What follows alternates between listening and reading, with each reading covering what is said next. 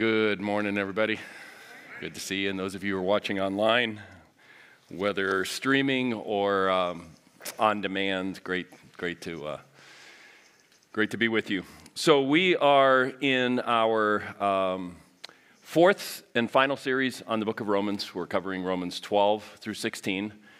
And we're in the sixth sermon within that series. And uh, so, since understanding the Bible and your part in God's story doesn't have to be a mystery, I want to encourage you to open your Bibles to Romans chapter 14. It's on page 1138. We've been on that page for a few weeks in, in the Bibles that we have. Uh, you can grab, grab one of those for those of you who are here. Page 1138, Romans uh, 14. So we, we say that uh, understanding the Bible doesn't have to be a mystery. I've said this before, but there is mystery. And uh, we'll, we'll see that today in this passage. Uh, some, of that, some of that mystery, some of that, uh, sometimes it's not really clear and it's hard to understand, and we just have to admit that along the way. So we're going we're going to uh, potentially experience a little bit of whiplash today. Uh, I said that to somebody last week because we've been kind of focusing in, you know, zeroing in just on just a few verses and looking at them in detail. And today we're covering like a chapter and a half, and uh, which means we can't even read the whole thing. But what I hope to do is set you up for reading the whole thing. Number one, and number two, cover some of the, the major issues that need to be covered because of this, this passage. And so hopefully you'll get some guidance for that. So, if you're new to the Bible, I just need to say this uh, because of the nature of this sermon. If you're new to the Bible, uh, you need to know that Romans is a letter that the Apostle Paul wrote in the first century to a uh, group of house churches in the city of Rome. And so it's not a theology book, it's a book written to real people, which means we have uh, half of a conversation, in a sense.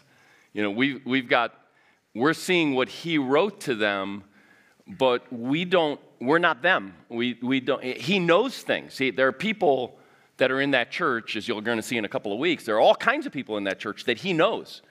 And they tr- travel a lot uh, on those Roman roads, and, and uh, there are a lot of business people that their business has to do with travel and trade and all that sort of thing. And so, and Paul actually has a business that deals with people like that. So, what, what's happening is he knows things that are happening there, but he doesn't tell us what they are.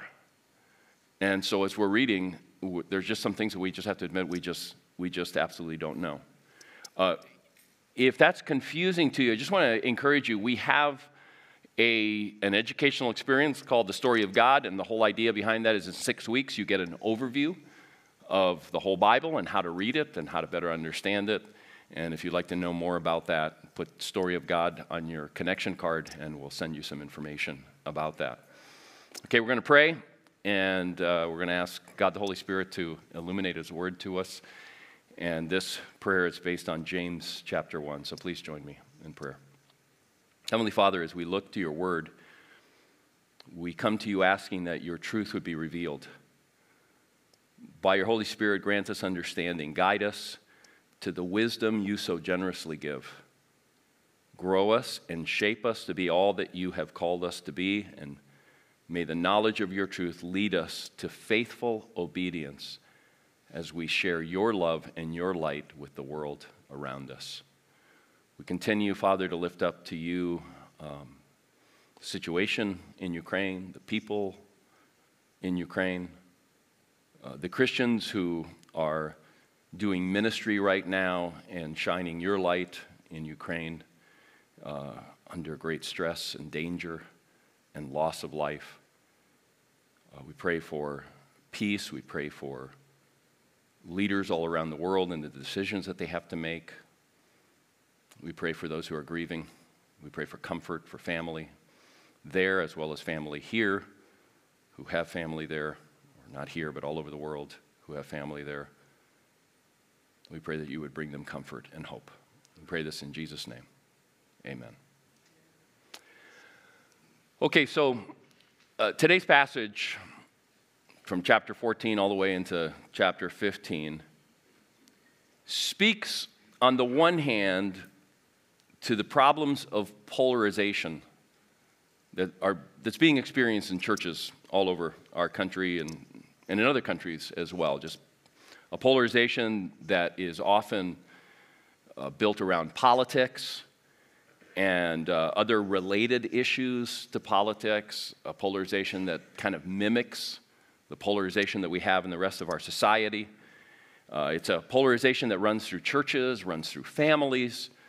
Uh, it's doing great harm to the faith of a lot of people, Christians, a lot of Christians. And, um, and it's not just the polarization itself, the infighting that creates, that's creating a lot of harm for a lot of people, but it's oftentimes what people are saying at each one of the poles. And, uh, and so it, it's, it's a, it's a t- this passage will speak to that in, and offer some guidance through, through that. On the other hand, this passage opens the door to thinking about what to do when people in a church or the church when people in the church hold to ideas and live in ways that to some degree seem to be incompatible with the gospel. And because these ideas or these behaviors are incompatible with the gospel, there are times when we just, it just doesn't seem right to just agree to disagree. And um, it seems that sometimes the only option is to in some way disunite, in some way part ways. And that that is a, a matter of integrity. So today's sermon in a nutshell is this Paul calls church members to love and accept one another and seek unity even while holding different opinions. But as we move beyond this passage, we're going to see that while there are no limits to love, there are limits to unity.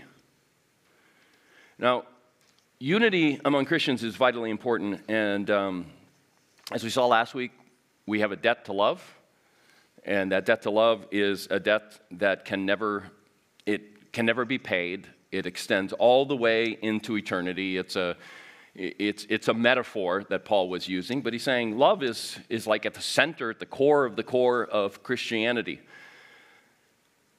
But unity has its limits. Let me give you an extreme example. If you want, uh, you know, give an extreme example, always go to Nazi Germany, right? and so, um, but this, this was a reality that Christians faced. So um, there were Christians during, um, in Germany, during the time of Nazi Germany, the Nazis, when they were in power, where let's say you grew up in a church and you love the people of that church, and uh, all of a sudden you start hearing Nazi propaganda seeping in to the sermons. And you go to Sunday school, and you hear Nazi propaganda and Nazi ideas coming out of the mouths of people you've gone to church with all your life and that you've loved and have helped shape you into the person that you are. And it just seems incompatible with what they shaped you to be and who they shaped you to be and, and with the Christ that they pointed you towards.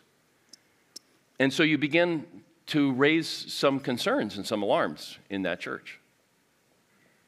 And your elders, the people who have shaped you, start pulling you aside and start saying to you, you need to stop bringing this stuff up. You need to quit talking about this because it's divisive.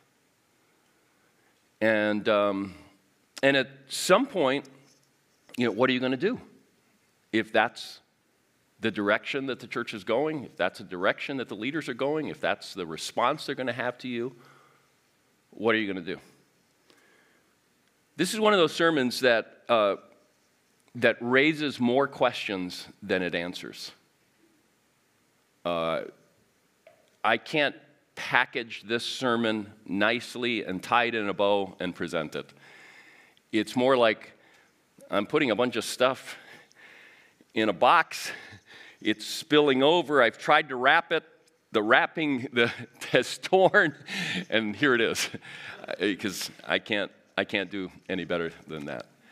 And uh, so it's messy, and it's, uh, it's actually frustrating. It was frustrating for me as I prepared this. And um, so I am inviting you into my frustration. All right. Well, we'll have a frustration party together. So let's, let's look at this one more time. God, Paul calls church members to love and accept one another and to seek unity, even while holding differing opinions. But there, while there are no limits to love, in Scripture you'll see very clearly there are limits to unity. So we're going to zoom into this passage, not zoom into the details. Uh, uh, we'll zoom into some details, but we'll zoom into this passage and then we're going to zoom out and see what else the scripture says on similar issues related to similar things.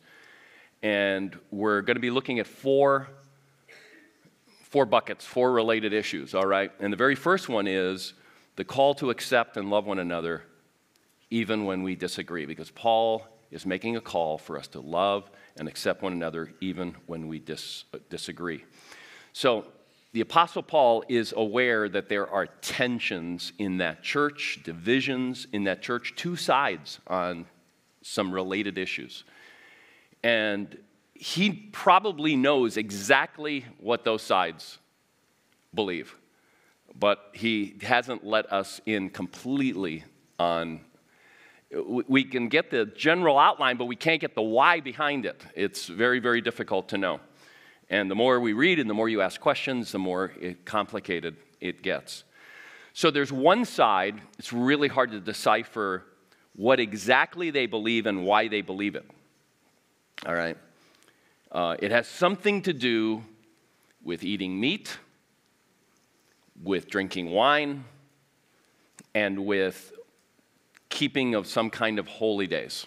All right? Uh, we don't have the details of that.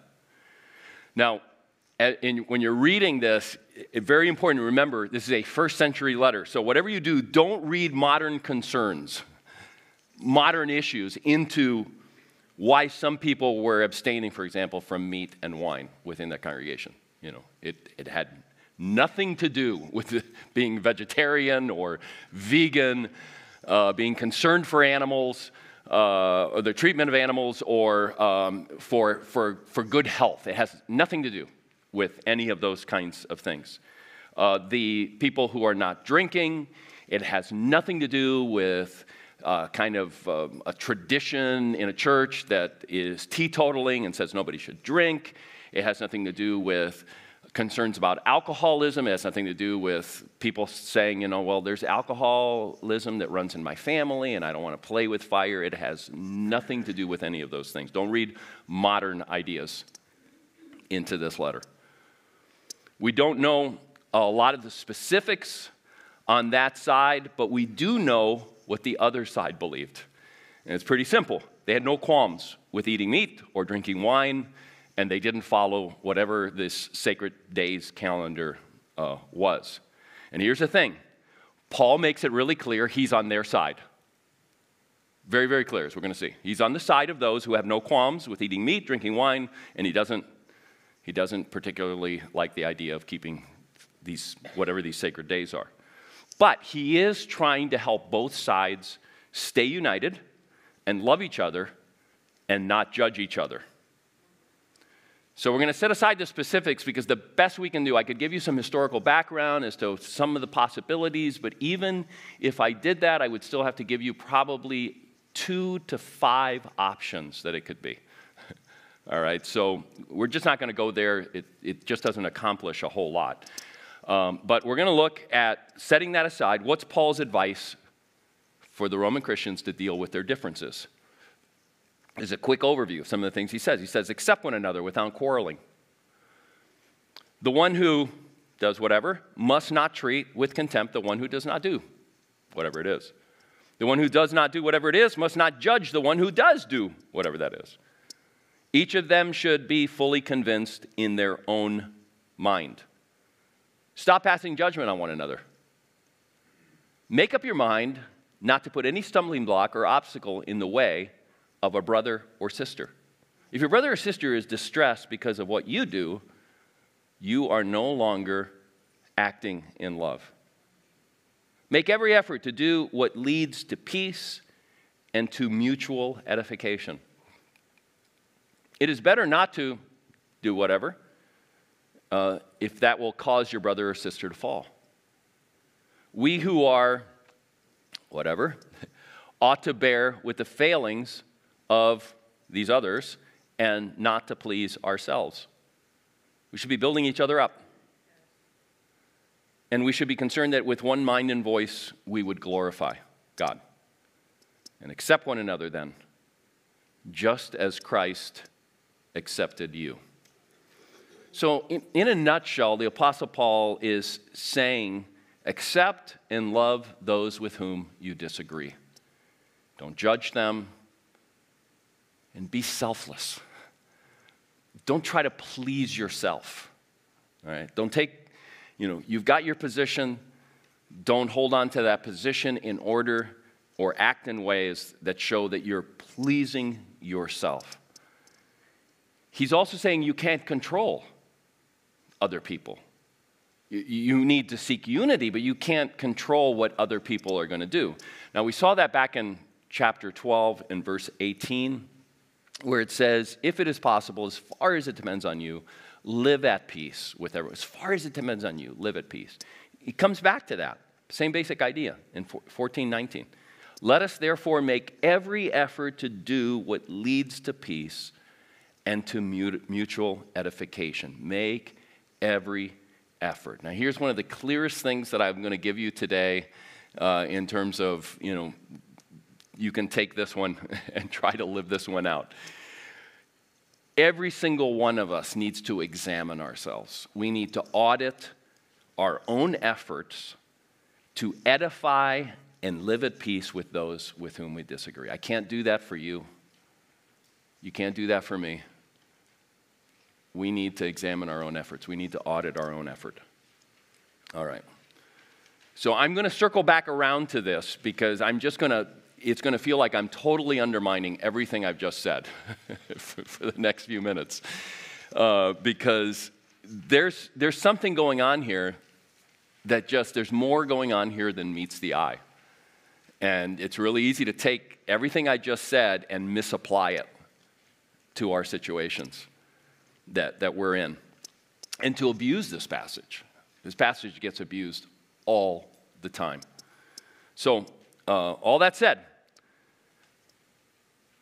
it gets messy when we look at several other things. Let me give you a few examples of some of the other, uh, other things. All right. So, one of the things is he says at the very beginning, look at verse 14, verse 1. Accept the one whose faith is weak without quarreling over disputable matters. All right. So, all the stuff that's being said. All the stuff is disputable, he says. It's all disputable. Whatever these issues are, things that people can disagree on. But it's really hard to see how there's anything disputable about the thing that they're disagreeing on. It's really hard to see it. Paul doesn't leave much room for more than one take on the issue. He, he, he, just doesn't. He's on the side of those who say it's okay to eat meat and to drink wine and he's not even keeping, uh, he's not keen on keeping the religious calendar. If, if it's the Jewish religious calendar, he's not keen on that. In Colossians, he is very strong about the idea that they should have to do that. So it seems there's more going on here than meets the eye, and I'm not sure if anybody can figure it out. I know nobody can figure it out with a sense of confidence of what's going on. All I know is, is he takes a position. He doesn't. Remember, you just saw the word weak, right? There are people in that congregation who he is calling weak. And he's saying, I disagree with you. You'll see that in just a few moments. So, how is that disputable? I don't know. I just don't know. So, um, secondly, weak and strong. Uh, Paul takes sides in the disagreement. He describes those who abstain and those who celebrate these holy days as weak in faith. All right, so we just saw that in verse 1 except the one whose faith is weak. One person's faith allows them to eat anything, but another whose faith is weak eats only vegetables. You imagine having a conversation with someone you're disagreeing and saying something like that. Yeah, we can disagree on this. Your faith is weak. You don't really understand. You know, it's. Um, in chapter 15, verse 1, we who are strong ought to bear with the failings of the weak and not to please ourselves. It's pretty strong language. He doesn't even pretend to be neutral. um, and the amazing thing, this is part of my frustration, is I've been studying this passage and a similar passage in 1 Corinthians. I've had to preach the 1 Corinthians passage before. And it's a hair pulling experience that it seems like no, I, I, of course, I haven't read everything, but it seems like no one points this out. this is just not what you do in conversation, you know, that you, you identify the people you disagree with as weak, but then say, but we're going to get along. We're going to be fine. Okay. So, another interesting thing he does, he basically says, These are my convictions. I'm with the strong. But you keep your opinion to yourself, your convictions to yourself. And, and so he, he does that in 1422 um, where he says, I guess I don't have it here, you can look at it in your Bibles, 1422. So, whatever you believe about these things that I've just been talking about and telling you all my convictions, keep between yourselves and God. All right. Um, I don't quite know. I don't quite know what to do with that. Um, again, all I can say is there's more going on here than meets the eye, and we've just not been given and there's so much of this kind of stuff that you got to go, there's something going on here that we're just, we don't have access to because we've only got Paul's letter. And, um, and so that's, that's all I can say. Here's, here's a big, big clue that something is going on here that's very different from how most people understand this passage. He talks about stumbling block. Don't be a stumbling block. He don't, don't be an obstacle. And those are those are words that could be taken a lot of ways, but it begins to escalate. It talks about being distressed. I don't have it here, but it talks about falling, meaning falling from faith, that the weak are in danger, uh, are vulnerable to falling from their faith. Uh, it talks about their faith being destroyed. Really, really strong language. So there's this escalation. Look at verse 15, uh, for, for example, of chapter uh, 14, 15, 14. If your brother or sister is dispre- distressed because of what you eat, you, you're okay eating meat, and you're eating meat, and your brother or sister is distressed, you are no longer acting in love. Do you not, do not by your eating destroy someone for whom Christ died? We're not talking about that that other person is just going to look and say, that's not right. There's something going on here that actually there's like a destruction of their faith that can take place. So, what's going on? No one knows. Best we can do is guess. All right, so there's the mystery, okay? Here's the, the third bucket misunderstandings of this passage. Because this is uh, for, um, there are just some things that this passage is used in certain ways that it should not be used because it just doesn't say that. Because there are some things that we can know about this passage. Here's, here's something we can know this is not about offending someone. This passage is not about offending. This passage and some, this 1 Corinthians is the same thing. It's often used to say we shouldn't do anything to offend our brothers and sisters in Christ. Now, causing offense to your brothers and sisters in Christ uh, can be a sin, you know, to, to, under certain circumstances. But there's a lot of things that you just can't help but offend some people because everybody's got different ideas about different things, right? And people get offended easily, especially in our day. This is not about not offending your brothers and sisters in Christ. So, for example, it's regularly taught in many churches that if your brother or sister in Christ doesn't drink alcohol, for example, for religious reasons, you shouldn't either because you might offend them. And then they cite this passage or the First Corinthians passage to support that. But Paul's concern here and in 1 Corinthians, in 1 Corinthians, he says they'll fall into idolatry. So there's more going on than meets the eye. And, and we don't even know if what's going on here is the same as 1 Corinthians. It'd be nice to just say, well, I can tell you a lot more about that situation, but we don't know if that's what it is. So um, it's not about offending, it's about it's not about people who have scruples, who have standards that they have set for themselves, extra biblical standards, and not biblical, extra biblical standards, and they've set it up for themselves. It's about people who are weak in faith, falling away from their faith, their faith being destroyed. Um, it's not about offense. Number two, clarity. This is not about keeping the peace by supporting the status quo or giving in to the lowest common denominator. It's treated that way a lot of times, but it is not. We can know that. That's how it's misused. So I was at Jerry's meeting with someone this last week, this last week or the week before, and sitting, we were downstairs in the eating area, and sitting down at the other end were two uh, women who were wearing head coverings. They weren't Muslim. They, were, they came from a Christian group who believes that women in public should be wearing head coverings.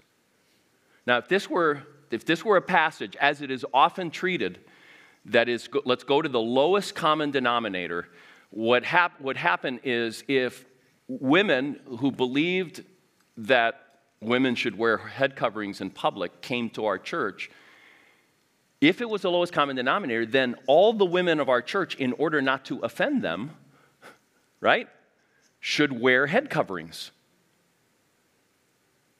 But somehow that doesn't come into our discussions. It doesn't, you know.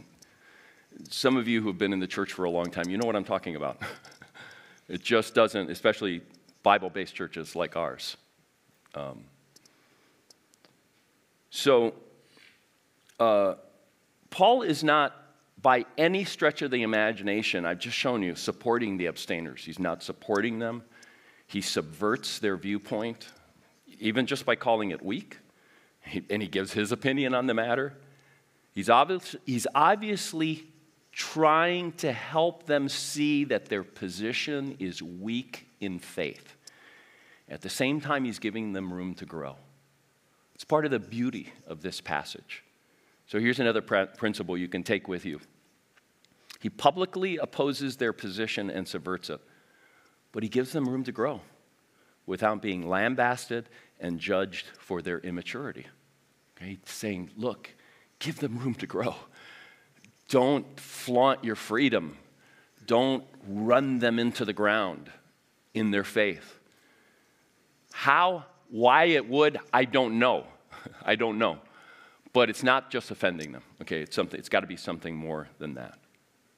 So we've seen so far in these three buckets that Paul calls us to love and accept and not to judge one another. We've also seen that there's more going on here than meets the eye, but we're not sure what it is. The best we can do is guess. Um, all, and all that being said, uh, uh, there are some difficulties with this passage to really understand what's going on. And that therefore causes some difficulties in applying it in our own situation. And, um, uh, and so we've, we've got to kind of walk through this very, very carefully. Um, so, one last issue, because this opens up the question of the limit, what I think are the limits of unity. There are limits to unity.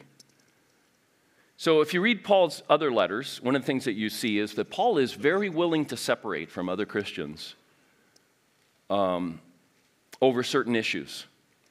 And as you start seeing the kinds of issues he's willing to separate over, you can begin to develop a theology of this. And, um, And even then, it's still where those lines are very, very difficult to determine. Sometimes not difficult to determine, very, very clear, but there's this in between areas that are sometimes difficult to determine. So, for example, when he calls um, these people weak in faith, um, or, or when people who are doing the kinds of things that he calls weak in faith, when those people have power and they can impose their convictions on other people, Paul transforms from a let's all get along to a mama bear pr- protecting her cubs. He, he does. And if you doubt what I'm saying, maybe it's been a while, maybe you've never read it, read Paul's letter to the Galatians and see what I mean. I mean, in that letter, because Peter didn't act consistently with the gospel, he recounts a confrontation that he had with him when people with extra biblical rules came into town. The apostle Peter started to follow their rules and excluded a bunch of people. And they were not biblical rules, not gospel rules. And Paul in his letter says, I confronted him to his face, the Apostle Peter. Okay, and if, if, if, if, that's not enough, he now put it in a letter that has survived to today. All right? So everybody knows the Apostle Paul and the Apostle Peter had a major confrontation. And the Apostle Paul is absolutely certain he was right and that Peter was wrong. And since his book made it into Scripture, his letter, Paul was right and Peter was wrong. So um, Jesus is the same way. When the religious leaders bring their extra biblical rules into play and it leaves, especially for Jesus, it leaves a bunch of people out, um, it conflicts with the, word, with the work of the gospel. Jesus becomes a mama bear with cubs. And the cubs, in this case, are the outcasts. The people are excluded because they can't keep, they're not, quite literally, they're not middle class enough to be able to even keep the rules that the Pharisees had and the scribes and the rabbis. They, in their daily life, they just can't keep all their rules and, and survive. So here's another principle that you can take away from this give the immature room to grow, but don't give in to people who should know better. I mean, it's, it's consistent in Scripture. Paul, Jesus, he doesn't give in to people who should know better. Um, we could get in, deep into the weeds of church politics on this one, uh, but I'm just going to kind of leave it there. Um, I do want to offer some real life examples of people who have come to a point where they have to go, Will I stay or will I go? will I stay or will I go? What am I going to do? And there are no, I'm not giving you an answer. I don't, I don't, it's, I don't think there is an answer. All right, so one is a friend who uh, shared with me, it's very distressing to him, and he shared to me his experience when he went back home. This is early on in COVID, months into it. And he went back home and he went to church with his parents. And this is when most churches, not all churches, most churches were asking people to wear masks. And he was like the only person wearing a mask there. And, um, and not only was he the only person wearing a mask there, there was a philosophy that to wear a mask was wrong. And it was so bad, he said, that it got to the benediction. So, benediction is where you bless. We do this every week. You, you pray a blessing and you call, we call ourselves to go and be a blessing to the world, to carry that blessing to the world. And so, in the benediction, it went something like this Let us go without fear, uh, wearing masks, and let us go forward uh, trusting God to keep us safe. Now, he's like, you know, I love these people. I grew up with these people. These, these people shaped who I am. And I don't know what's happened there.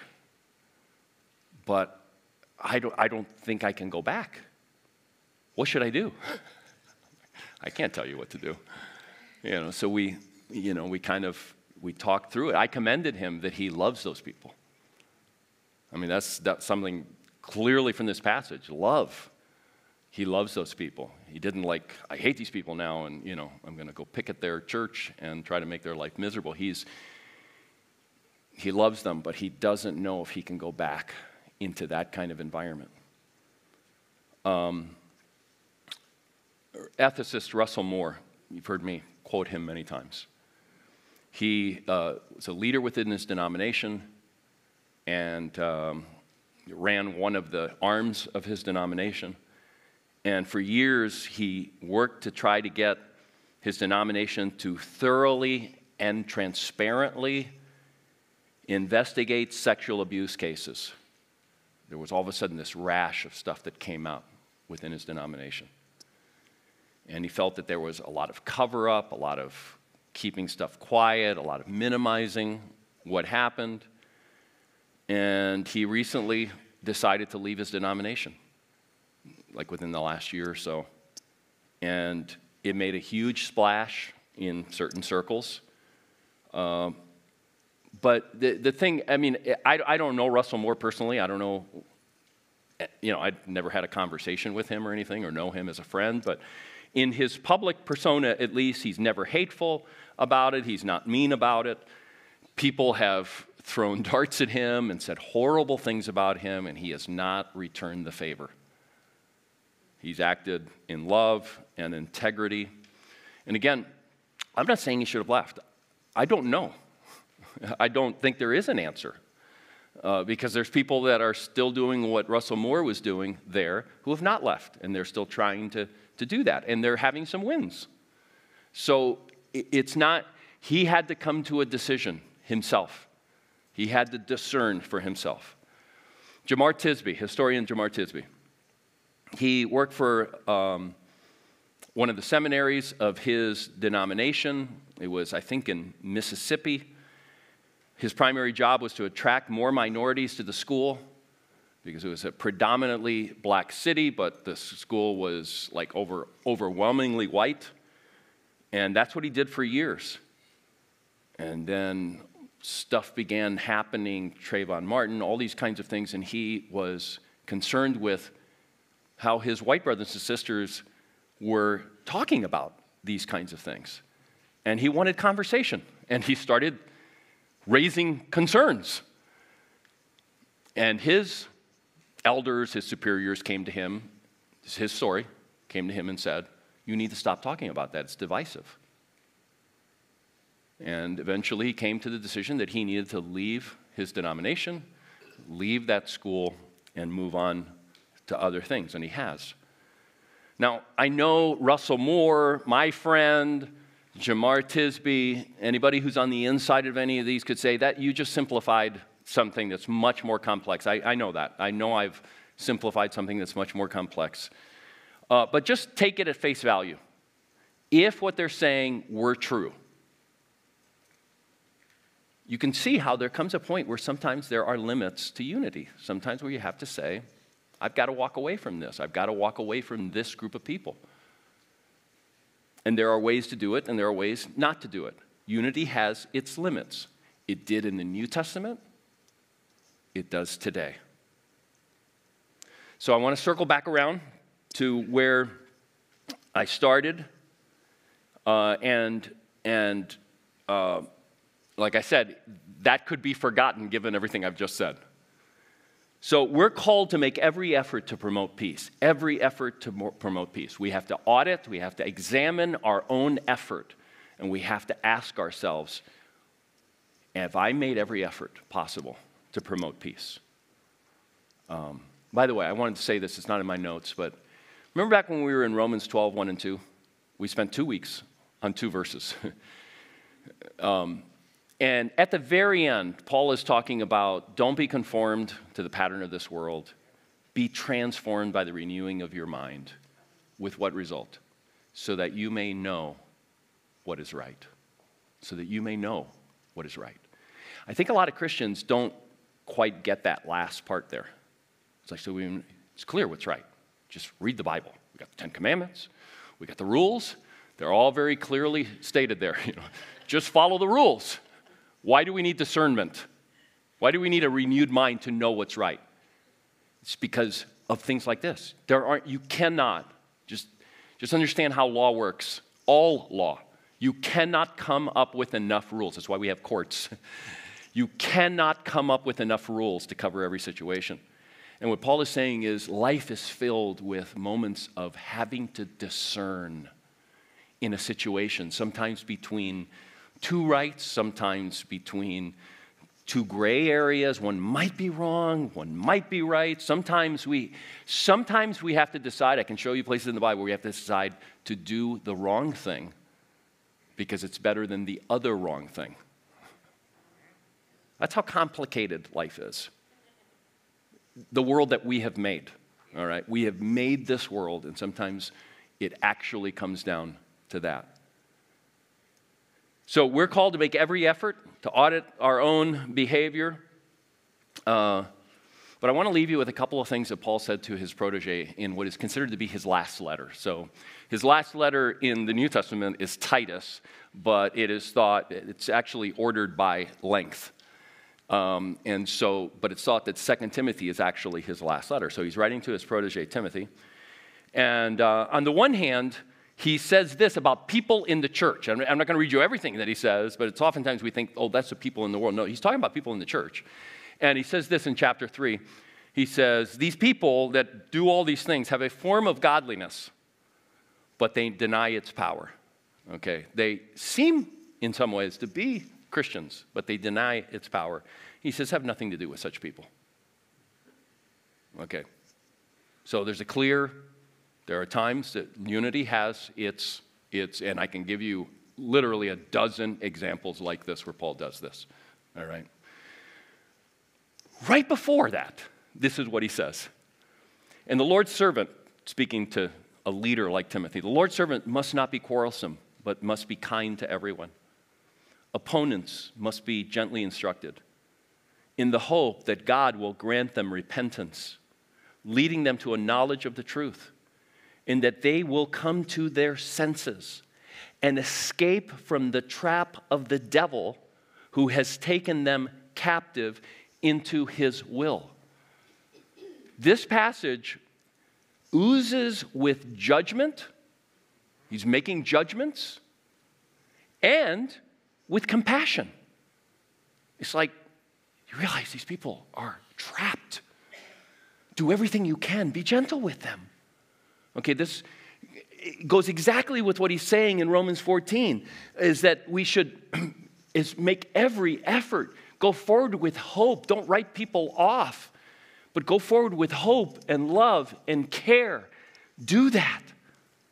Unfortunately between this paragraph and the very next paragraph he doesn't tell us exactly when the line has been crossed and have nothing do, more to do with them. Now, we can, we can make some guesses, but remember, these are not theology books. We write theology books. We step back, and we should. And we look at this and we say, okay, let's give some guidance. But you can't, we cannot, like, put a stake in the sand and say, this is when and this is when not, because we're not given that. We can just discern and walk through these things and do the best that we can while loving and gently encouraging one another. Three quick takeaways make every effort for peace and unity. Make every effort for peace and unity. Love and accept those with whom you disagree until you can't simply disagree. That's the best I can do. But continue to love those with whom you disagree and can't just disagree with anymore. Continue to love them. Second takeaway hold on to hope of repentance. Don't write people off until chapter three. You have to write people off. And even then, the Apostle Paul, you know that from his other letters, he doesn't write them off. He just have nothing to do with them. Let's hope that they circle back around. They see their their ways. So hold out hope of repentance. So make every effort. Hold hope of repentance. Number three, don't use this passage as a weapon. Don't use Romans 14 as a weapon to support whatever it is that you want to do. um, treat this passage with proper humility. Treat it with proper humility because we really don't know a lot. Okay, all I'm saying is this we, there are tensions in the Christian life. Every time we try to resolve, re- resolve some of these tensions that are meant to be there, not because God wants us to live in tension, but because we live in such a broken world that the only way to get rid of the tension would be for Christ to return, and we should be hoping for that. But in his timing and in his sovereignty, he hasn't returned. So we live now in tension. We try to resolve the tensions, it creates all kinds of problems. There are no clear cut rules on this. It takes lots of discernment. There's no nice wrapping that goes on this, there's no tidy bow. Real life tension. I'll leave you with one thing people, especially we've got a lot of new people at Five Oaks, and people have asked me, a lot of people, pizza with the pastor, um, other contexts, they said, how come Five Oaks hasn't blown up with COVID? How come the congregation hasn't just gone berserk in a bunch of different directions? And I don't have the answer to that. I mean, part of the reality is it still can. A little gallows humor, you can laugh. We still have time to blow up. We still have time to like get crazy with each other, even about COVID or whatever the next thing around the corner is. We still have time. Um, but I think, I think the basic answer is, and it's, it's along the lines of what I've said. I don't think I would have used these words before or have used these words. But I think we as a congregation have humbly lived within the tensions created by all our different opinions. I saw it on our staff. I mean, we would have people, you know, whether it be about mass or whatever, we have one, one person way over here, we have one person way over here, and somehow we humbly came together. That's my opinion. you know, um, I got my sources, you've got your sources. I've got my scientist, you have your scientist, right? But we just went humbly forward into the tension and, um, and through the tension. And I pray that, that we continue, whatever the next thing is around the corner. I pray that that's how we continue uh, to live and to act.